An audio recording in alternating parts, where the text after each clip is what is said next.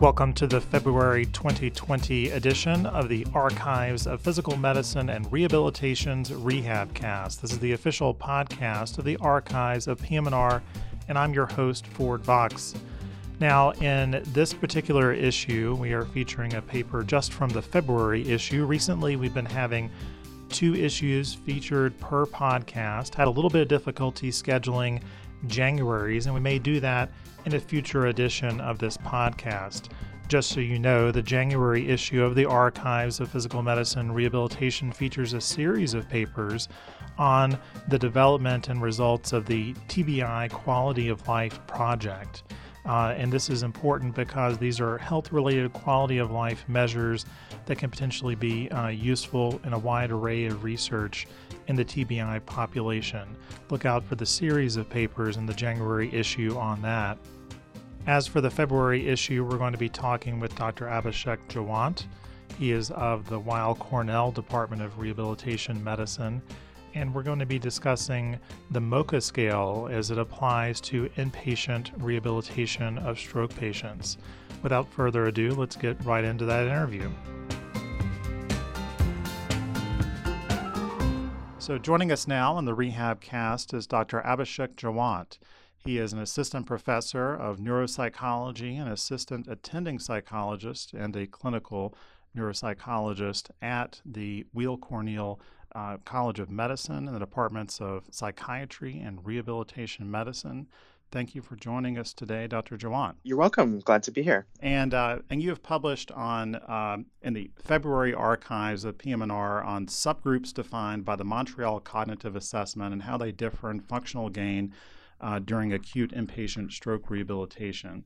So, uh, tell us first about uh, the Montreal Cognitive Assessment and its um, development and, and, why you thought that that would be useful in inpatient stroke rehab. Yeah, so the MoCA, the Montreal Cognitive Assessment, or the MoCA, it's a it's a cognitive screening instrument, uh, thirty point uh, screen where higher scores uh, denote better performance, lower scores more impairment. Really came out uh, more from the um, aging, cognitive impairment and Alzheimer's, dementia world, mm-hmm. and but it's become very uh, commonly used in rehabilitation. And when I started here at uh, at, at Weill Cornell at New York Presbyterian, it was the the standard measure that the occupational therapists uh, were using on our rehab unit, and it was interesting because the the cutoffs uh, for these different subgroups of sort of normal, mild, moderate imp- uh, impairment that were being used were from the what the original developers had published, mm-hmm. and but those really hadn't been uh, validated in stroke specifically, um, and actually even you know when you try to look for uh, validation of those subgroups on, on the MoCA website, there's not there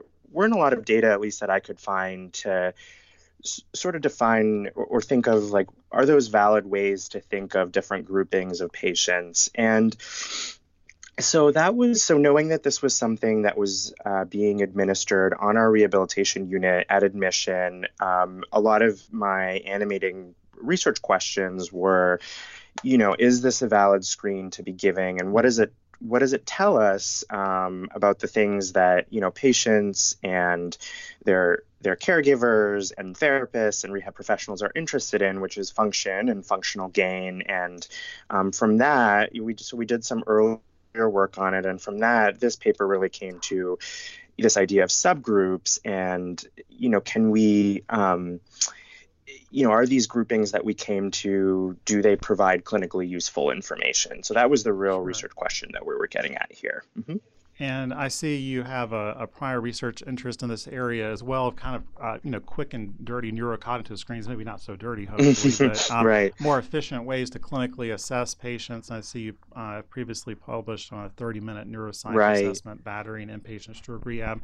Uh, uh, tell us a little bit about about that prior work and how that informed this as well. Yeah. So again, it really comes from uh, really clinically oriented and clinically driven research. Um, so as I mentioned, the MoCA is the the screen that all patients get on our unit. Um, the occupational therapists are the ones um, giving the the MoCA, and then but me as a neuropsychologist, uh, I think you said it right. It's you know it's quick and it's it's certainly dirtier relative to as an in an outpatient setting when we have more of the luxury of time. The, this mm-hmm. idea of you know what tests are we going to administer and how are we really going to get the most bang for a buck um, in terms of uh, what we're administering to patients um, and what, what those measures can tell us. And so the MoCA is something that's given on it that you know our unit gives on admission and that's that's something I was interested in but from that usually patients then get referred to nurse for a neuropsych evaluation um, by me and then I was interested in well you know, I've sort of, through my clinical experience, developed a battery or a set of measures that um, I thought were, you know, from from the literature and from my own experience, informative and useful. But, um, you know, could we could we empirically kind of validate the importance of those? And so that paper that you mentioned. Um, it actually the measures were taken from a battery that was proposed by uh, the national institute of neurologic disorders and stroke and the canadian stroke network. It was a 30 minute battery that really loaded up more on executive functions but tried to again it's a screen.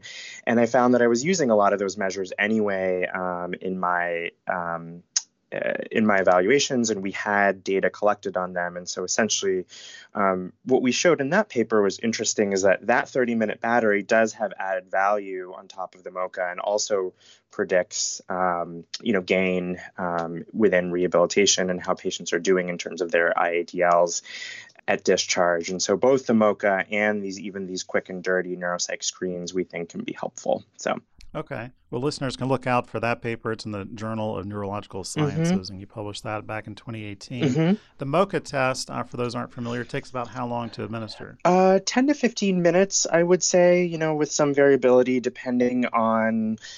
Um, you know how sort of attentive a patient is or degree of language comprehension. I should say, you know, in our paper, that we really only um, you know, we took participants and, and patients who were able to uh, follow directions and attend and be alert enough to complete the mm. um, complete the evaluation. So it's it's fairly sensitive and it's fairly challenging. There's a you know there's a miniature version of the tail, trail making test for those who are familiar, um, and a you know quick recall test. And so it is it is sensitive, but it means it can be quite challenging um, for patients who that may be sort of above their level um, at that point. But 10 to 15 minutes usually is what our therapists find that it it takes. Uh, and, and of course, for anyone who doesn't doesn't doesn't recall the uh, perhaps most famous individual to be administered the MoCA as armed president of the United States. Uh, yes, that question came up a couple of years ago, and uh, I think Ronnie Jackson gave it to him. Yes. Famously.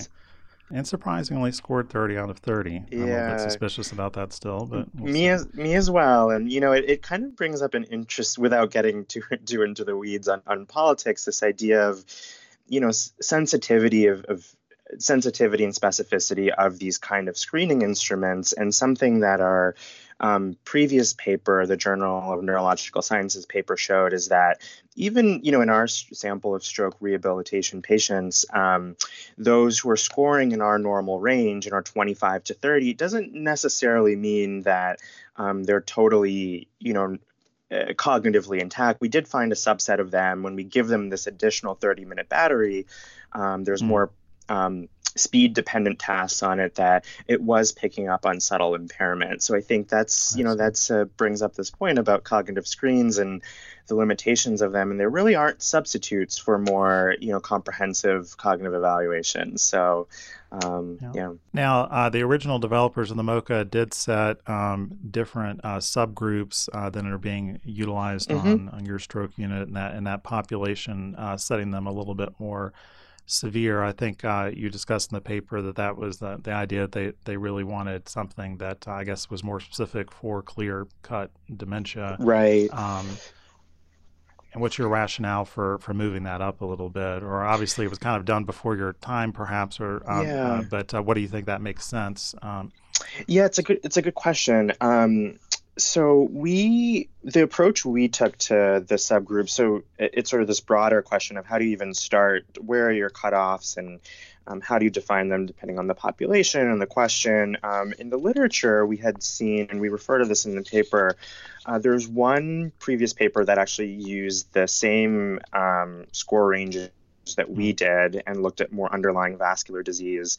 And then there was another paper that used a slightly different um, grouping scheme. The way we came up with ours was actually kind of an iterative process. So the the rationale for using 24 25 so 25 to 30 being normal and 24 to 20 being mild was uh, a previous paper we've published. This is even before the the 30 minute neuropsych battery paper, where we showed that that cutoff point was the most we did. Um, receiver operating characteristic curve analyses where we can look at sensitivity and specificity and um, that that point seemed to be the most sensitive and specific to um, to identifying cognitive impairment. And then the 1920, so 19 and lower being more moderate impairment, um, came from a paper published by one of uh, my colleagues and collaborators, uh, Dr. Joan Toglia, who showed that that at that point, 19 and lower was most sensitive to having a functional cognitive deficit on a on an OT measure, a bill paying measure. So our rationale mm-hmm. was you know, maybe this 20 to 24 range is when where patients will have you know, mild impairment, but they're not showing as much sort of functional or obvious functional cognitive deficits, and then this 19 and lower is where the more functional deficits are emerging. So that was where we came up, um, how we came up with those those ranges. But you're right that it's not necessarily the the best way to do it, and I think one of the limitations and really further directions is we have a huge range of scores. What we're calling moderate impairment is essentially 19 and lower, but there's probably more meaningful gradations in there um, that we didn't mm-hmm. look at. Well, it's a, a fairly a large study done over several years. You, you uh, got uh, 334 mm-hmm. uh, stroke patients from 2012 to 2016 and uh, and ultimately you're you're trying to track uh, these subgroups mm-hmm. and how they ultimately have uh, uh FIM uh, recovery. And uh, looks like you you got quite significant results. Can you walk us through those?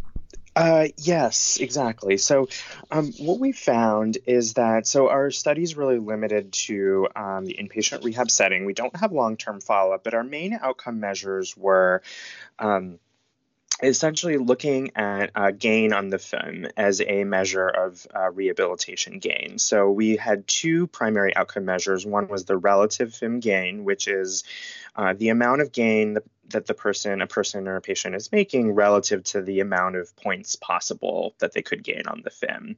And then the FIM efficiency, which takes that relative FIM gain and divides it by length of stay to look at, you know, how efficiently on a day-by-day basis are these gains being made. And what we found was consistent with our hypotheses that the essentially it broke down the way we predicted with the subgroup groups. So the um, those who are scoring uh, at admission on their MoCA on in the normal range, so the 25 to 30, uh, they make the most uh, functional gain and they make it most efficiently. Those who are scoring in this moderately impaired range, 19 or lower, are um, they're making least functional gains, they're doing it less efficiently. And then those who are in this mildly impaired range, the 20 to 24, they're somewhere in between. So not as much gain and not as efficient as um, the normal group, but better than that moderately impaired group. And this is accounting for uh, age, sex, education, stroke severity, and whether or not it was a recurrent or a first time stroke.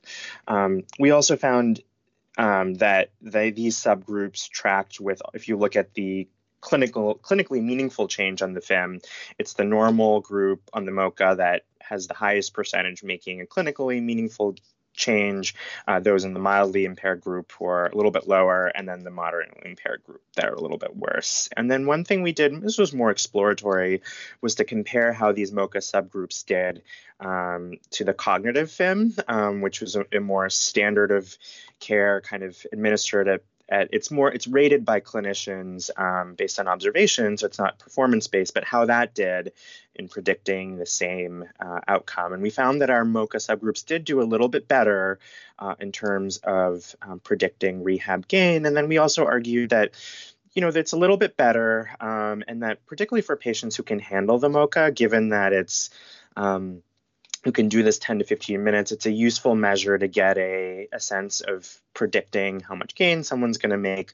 Um, it also gives useful qualitative information, particularly as a neuropsychologist. I like to look at the um, the patient's MoCA, kind of see how they did, and that informs my testing. But for those who, um, for some reason, can't participate in the in the MoCA itself, that the cognitive FIM, it, it does have utility as well. It seems to be predicting, um, just to a slightly lesser extent.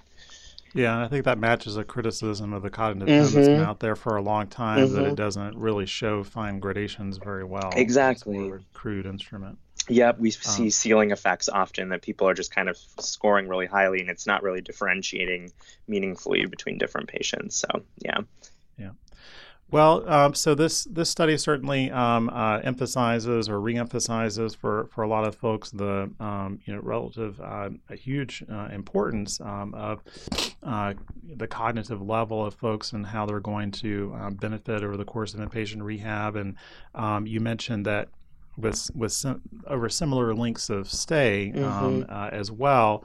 Uh, obviously, they, they're not seeing the same level of uh, FIM change. Mm-hmm. An argument could be made that those who have more cognitive impairment coming in are going to need a longer length of stay mm-hmm. in order to mm-hmm. match up to yeah. Uh, the functional gain that they need.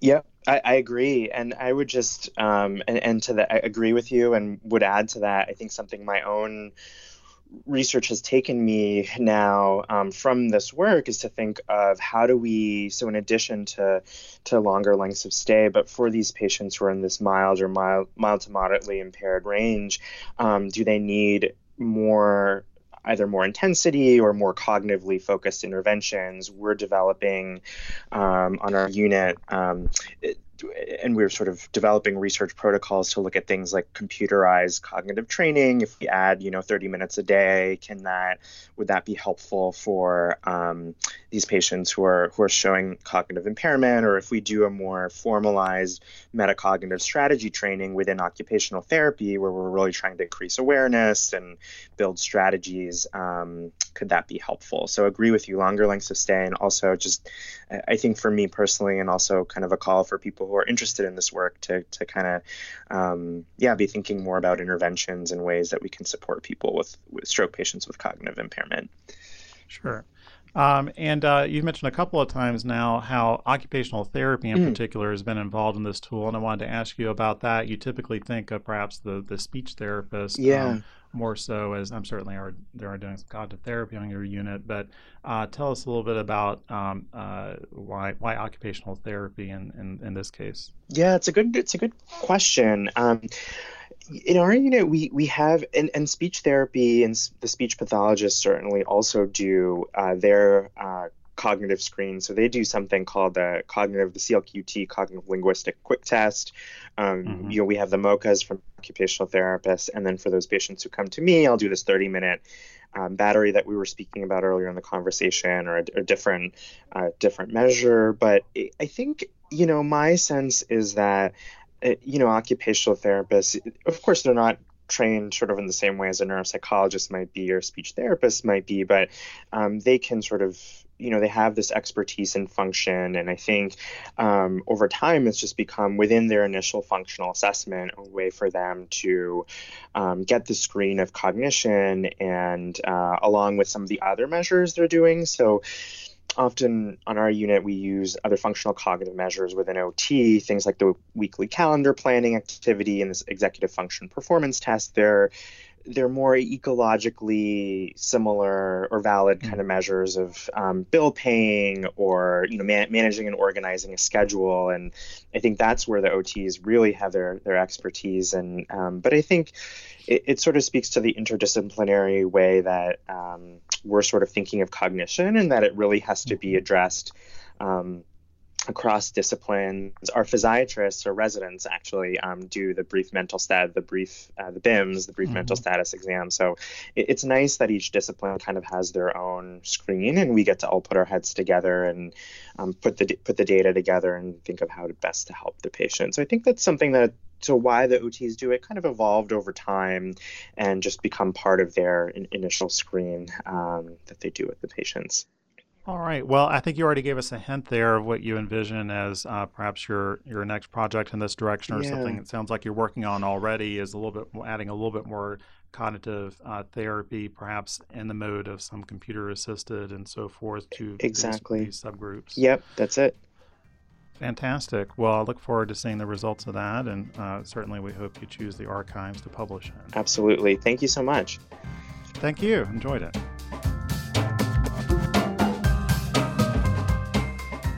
And that'll do it for this February 2020 issue of the Archives of PM&R's Rehab Cast. Join us next month. ACRM will be visiting Atlanta twice in 2020. First up will be the ACRM Training Institute at the Spring Meeting. Held April 23rd to 26th, this economical hands on series of workshops and community meetings is ideal for networking and increasing your involvement in the world of rehabilitation research and clinical training. Then join us in the fall for ACRM 2020. Coming off a record breaking year in Chicago, the annual conference is the number one meeting for interdisciplinary rehabilitation research and clinical practice. Go to acrm.org and click on meetings to get started.